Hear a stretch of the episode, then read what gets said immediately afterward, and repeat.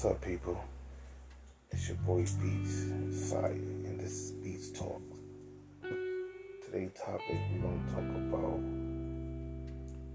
stop this uh, expecting you from others, and what I mean by that is stop expecting others to treat you like the way you treat them. It's a proven reality that balance in the scale of life is not equal no more. You could do more for a person than they would ever do for you.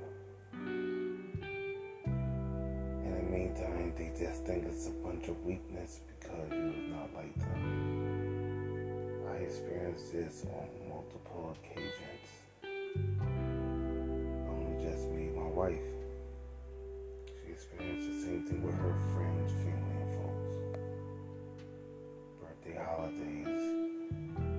we there to support because that's what you're supposed to do.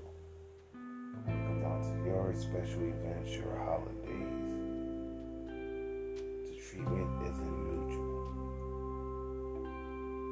So you should never feel despair or feel out of place or feel like you don't fit in just because you're more kinder than your friends, family, and foes.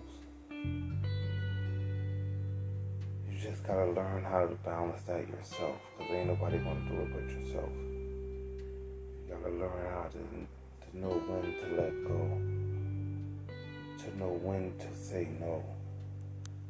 You know, I always pick up the phone calls from my friends when they call me. But somehow when I call them, they mysteriously never receive my call. Even my own children do this expecting us from others. That isn't always the case. I could go on and on every day and give you different scenarios and situations where I felt like, why did I buy this person? Why did I help him with this? But then when you start feeling like that, you, I, I don't know, I'm not God, but I feel like you